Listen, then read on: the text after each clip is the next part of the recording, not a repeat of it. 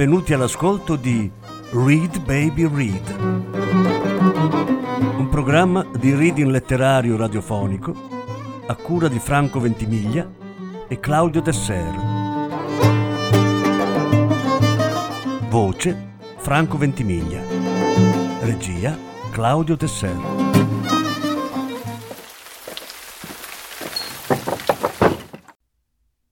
Alberto Fragomeni, Dettagli inutili. Lettura in più parti. Nona parte. La tensione che vivevo in quel periodo è testimoniata anche da un altro evento, cui però riuscii a dare un senso solo molto tempo dopo. Ero a casa e mentre leggevo un libro in sala, sentii pronunciare il mio nome dalla televisione della stanza accanto, come parte di uno slogan pubblicitario. La voce dello speaker era quella tipica delle pubblicità delle automobili, calda ed esperta, e anche il contenuto del messaggio era dato al prodotto. Ma questa frase mi ronzò in testa per settimane, mesi, fino a quando, anche grazie a una veloce ricerca su internet, non dedussi che si trattava di un'allucinazione.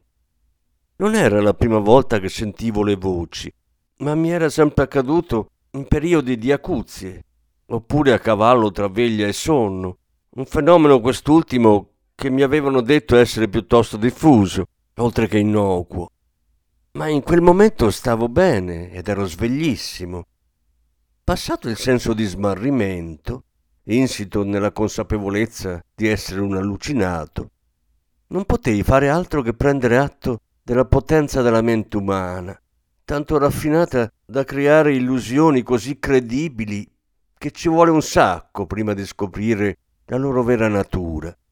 Ma la principale conseguenza di questa stagione di mutamenti fu la rottura del vaso di Pandora delle mie emozioni.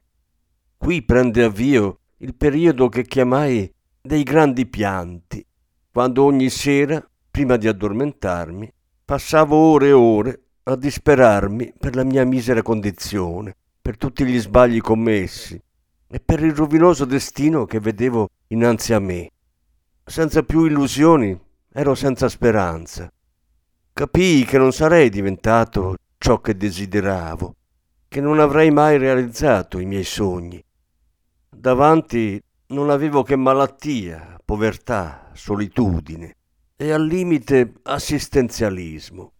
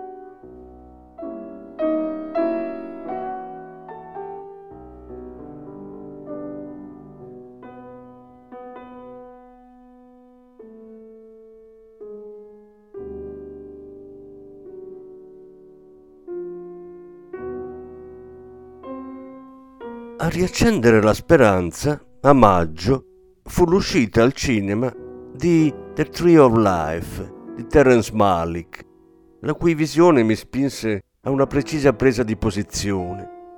Uscito dalla sala, tra i commenti spaesati degli altri spettatori, mi dissi che no, una persona che era in grado di capire e apprezzare quella grande opera non poteva considerarsi malato di mente, per quanto ingarbugliata fosse la sua situazione. Camminando verso casa, nel tepore primaverile, ripensai al fulgore delle immagini appena fruite, alla maestosità delle musiche, alla tenerezza degli attori. Quello non era solo un film. Quello sguardo così sensibile non era solo un particolare tocco artistico. La dolcezza che avevo visto proiettata sullo schermo doveva essere applicabile alla vita, doveva essere reale. Così andai subito a comprare i DVD degli altri film del regista e cercai ogni informazione possibile su di lui e la sua arte. Scoprii che è una persona estremamente riservata e che poco si sa della sua vita, se si escludono le tante leggende che circolano sul suo conto. In ogni caso ha studiato e forse anche insegnato filosofia ed è stato traduttore di un'opera di Heidegger, esistenzialista come Jaspers. Questo mi bastò a stabilire che il mio percorso spirituale doveva continuare su quella strada, che nell'indagine sull'essere, nella metafisica, avrei trovato la risposta alle mie domande. In realtà, per circa un paio d'anni, e forse anche di più, il mio approccio alla filosofia fu connotato da un pressoché totale fraintendimento dei suoi contenuti. E partendo dagli esistenzialisti non poteva essere altrimenti, vista la difficoltà delle loro opere. È stato un po' come cominciare a studiare fisica dalla relatività e dalla meccanica quantistica, anziché dalle leggi di Newton. Ho iniziato dalla fine, non tanto per presunzione, ma per ingenuità e fretta. Infatti all'epoca avevo già più di 30 anni e, come detto prima, ero in possesso di una certa cultura. Inconsciamente ritenni che, trattandosi di una materia umanistica, per capire la filosofia bastasse appunto essere un uomo e che al limite il problema fosse la quantità di tempo necessario allo studio. E io di tempo ne avevo da vendere. Ebbene, mi sbagliavo. Il mio bagaglio culturale non era abbastanza ampio per affrontare questi autori, che in più sembravano superare di molto la mia umanità.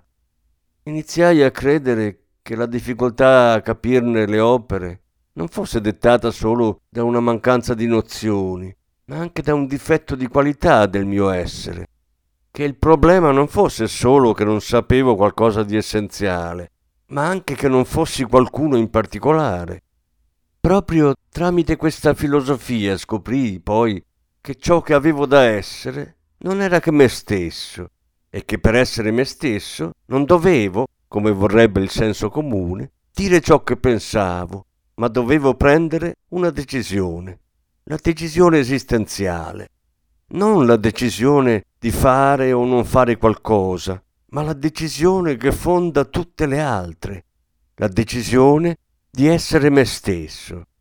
Per Heidegger ciò ha a che fare con la coscienza della propria morte, per Jaspers con la libertà della propria anima, ma per me, da sempre indeciso e in costante crisi di identità, la possibilità di esistere ed essere me stesso era destinata a divenire una vera e propria ossessione e un motivo di avvilimento. Quante volte dovetti prendere atto di non potermi decidere, di essere condannato alla confusione, alla vita estetica che avevo sempre vissuto, seppure nel dolore e nell'insoddisfazione. Ma all'inizio non sapevo che lo studio della filosofia mi avrebbe portato tali frustrazioni, e anzi abbracciai questa disciplina come la possibile soluzione a tutti i miei problemi, tutti. La chiarezza che mi avrebbe portato in dote si sarebbe ripercossa su ogni aspetto della mia esistenza, e nulla avrebbe più alimentato quella fonte di ansia, tristezza e rabbia che fino ad allora mi era parsa inesauribile. In ambito filosofico, queste stesse emozioni sembravano elevarsi a un rango superiore. L'ansia si trasformava in angoscia, un affetto esistenziale ben più evoluto, la tristezza in dolce malinconia e la rabbia nel sentimento quasi divino della collera. Una nuova prospettiva si era aperta sul mio mondo, quello sguardo consapevole che avevo sempre desiderato. Non si trattava più di uccidere il pensiero, come richiede Osho, ma di educarlo. Capii che se Osho considera il pensiero meritevole di morte, è per l'uso errato che egli stesso ne fa. Lasciandolo correre a briglie sciolte, l'intelletto infatti non è più contenuto dalla ragione. Da ciò deriva la sua violenza e il suo tramutarsi in pensiero magico. In filosofia non si tratta di annullare il pensiero, ma al contrario di pensare tutto il pensabile in maniera sistematica, con rigore, e di evidenziare ciò che invece non è possibile concepire, e al riguardo non inventare storie. Infatti anche Jaspers accoglie l'idea della trascendenza, ma non ammette la rivelazione, che ha valore solo come mito e non come sapere. Per lui questa trascendenza è contemporaneamente immanente, tramite la sua scrittura cifrata. Tutto il mondo, ogni cosa, ogni fatto, sarebbe la manifestazione storica del divino, che però parla tramite un linguaggio non traducibile. E noi, come singoli filosofi, dobbiamo leggere questi simboli e tenerci stretto il loro senso, senza banalizzarlo con le nostre goffe parole, perché in tal caso si direbbe troppo, declassando questa sottilissima metafisica a magico animismo. Fu proprio questa idea dello scritto cifrato ad attirare per prima il mio interesse. Andarsene in giro vedendo Dio in una pozzanghera, in un foglio accartocciato o in un albero morente era particolarmente esaltante. Non era la semplice contemplazione della magnificenza del creato, era parlare la stessa lingua di Dio, anzi crearla insieme a Lui. La realtà si faceva trasparente davanti al mio sguardo commosso, che si beava soprattutto della lettura della cifra della natura, grazie alla quale potevo sperimentare una gioiosa sintonia con l'universo intero. Ritrovai il concetto di cifra nei film di Malick, e in particolare nel suo capolavoro La sottile linea rossa, che si chiude con un'inquadratura del mare visto dalla poppa di una nave e il monologo di un soldato che, quasi alzando al cielo una preghiera di ringraziamento riferito alla grandiosità che lo circonda, afferma con voce tremante: tutto risplende. Se all things shining è perché ogni cosa può essere vista come lo specchio della magnificenza di Dio. Tutto risplende era anche la conclusione di un piccolo cineforum che tenni a casa di amici e che aveva per argomento proprio le affinità tra le pellicole di Malick e la filosofia di Jaspers. Oltre al discorso sulle cifre, le accomuna quello sulle situazioni limite, quei particolari momenti dell'esistenza che ti mettono di fronte alla necessità della decisione, quando puoi cogliere o meno l'opportunità di essere te stesso. Il dolore, la lotta, la colpa e la morte. Esplicite nelle battaglie della sottile linea rossa, sono presenti più implicitamente anche in The Tree of Life, che ha il merito ulteriore di tentare di raffigurare la cifra originaria, irrappresentabile per definizione, dell'essere in sé, la trascendenza. Si tratta di quella specie di fiammella, fatta di morbide luci in movimento, che compare in diversi momenti del film, quasi a scandirne i passaggi. Per mesi, gli unici film che guardai furono questi due, che vedevo a ripetizione, come fanno i bambini coi loro cartoni animati preferiti. A ogni proiezione ero travolto dall'emozione. Nelle prove inflitte ai protagonisti, rivedevo tutti gli errori della mia vita e nei loro monologhi il mio anelito alla trascendenza. Davanti alla struggente bellezza dei tramonti raffigurati, disperato mi chiedevo come avessi potuto optare invece per una vita brutta come la mia. Quando poi entrava il commento orchestrale di Hans Zimmer o il Lacrimosa di Zbigniew Preissner, dai miei occhi sgorgavano così tante lacrime che non riuscivo più a seguire le immagini. Fu così che decisi. Volevo diventare come Malick. Se, mi dissi, avessi letto tutto quello che aveva letto lui, lo sarei diventato senz'altro. Intanto potevo godere della sua stessa sensibilità nei riguardi della natura. Quell'estate al mare vissi una specie di unione mistica col creato. In particolare era il cielo, i nuvoloni al tramonto, ad attirare la mia anima, che godeva della bellezza dell'opera di Dio come un orecchio raffinato si diletta di una sinfonia di Beethoven. In effetti, leggere lo scritto cifrato è come essere pazzi. Inoltre, nel mio caso, da questa pratica derivò uno strano entusiasmo che ben si prestava ad alimentare l'euforia del mio umore fluttuante. Ma in quei giorni non ero consapevole di questa particolare dinamica e anzi mi sembrava del tutto naturale essere esaltato per ogni cosa mi trovassi in mezzo ai piedi, fosse un filo d'erba secco o un ombrello rotto. Di fronte avevo un meraviglioso avvenire e quanto di piccolo mi accadeva oggi non era che un assaggio del grande futuro che mi stava davanti. Ancora una volta ogni problema mi parve risolto.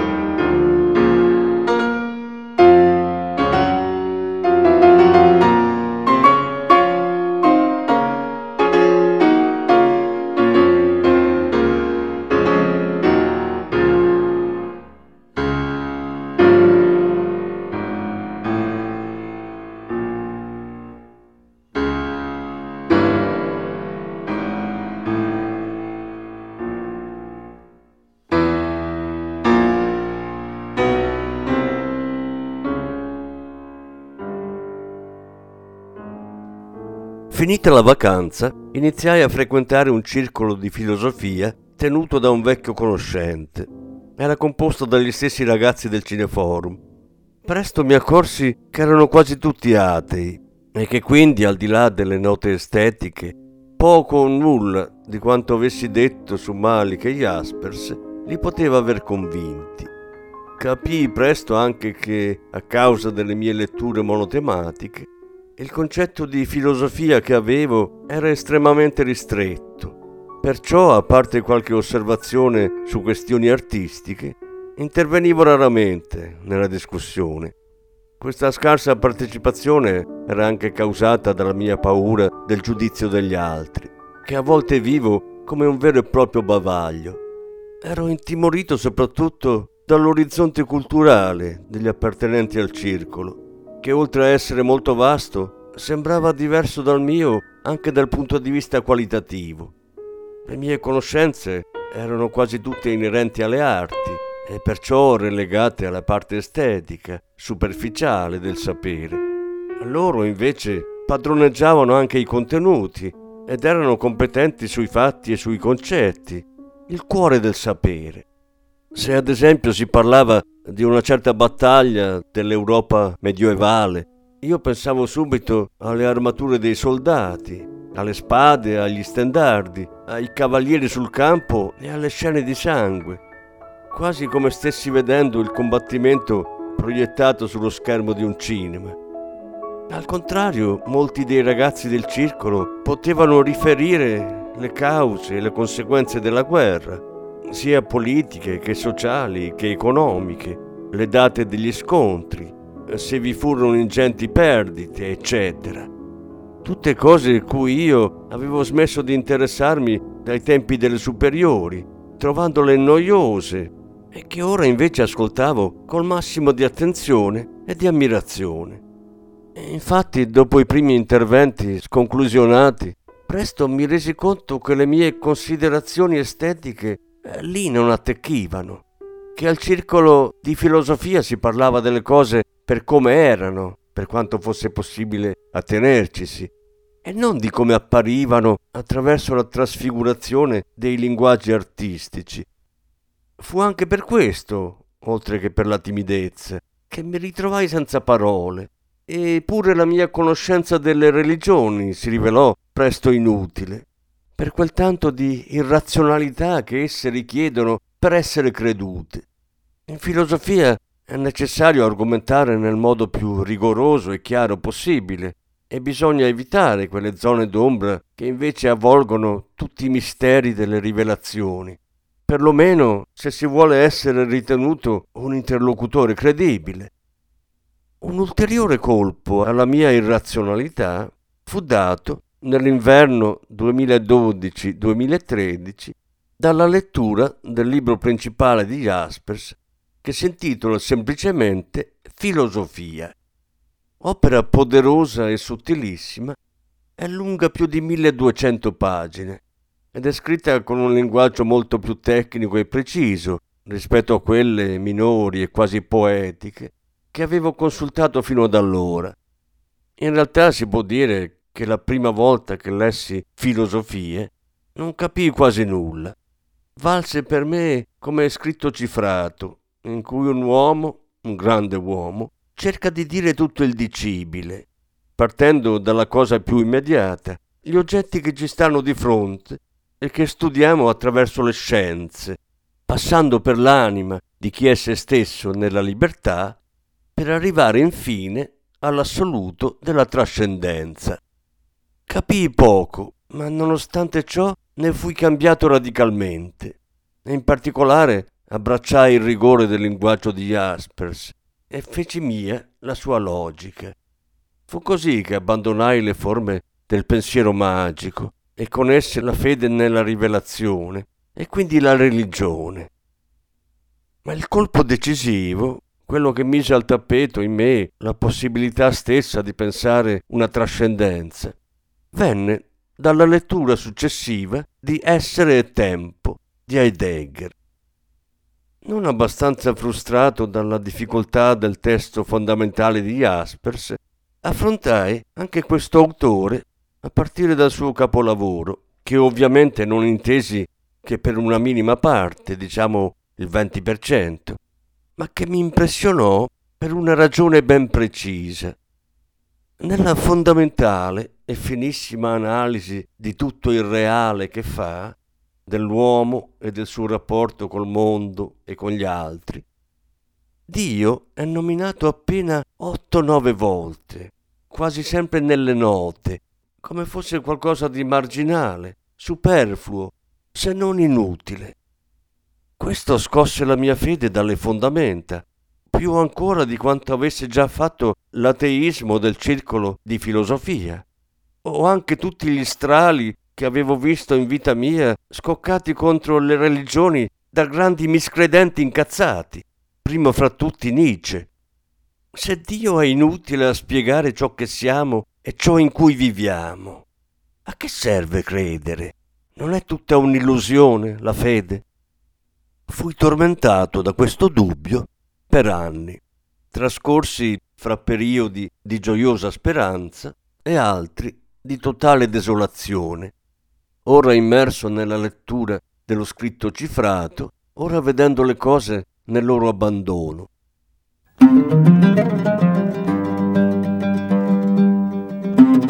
Avete ascoltato Read Baby Read, un programma di reading letterario radiofonico a cura di Franco Ventimiglia e Claudio Desser. Grazie per l'ascolto, alla prossima settimana. La successiva parte sarà trasmessa la prossima settimana. Thank you.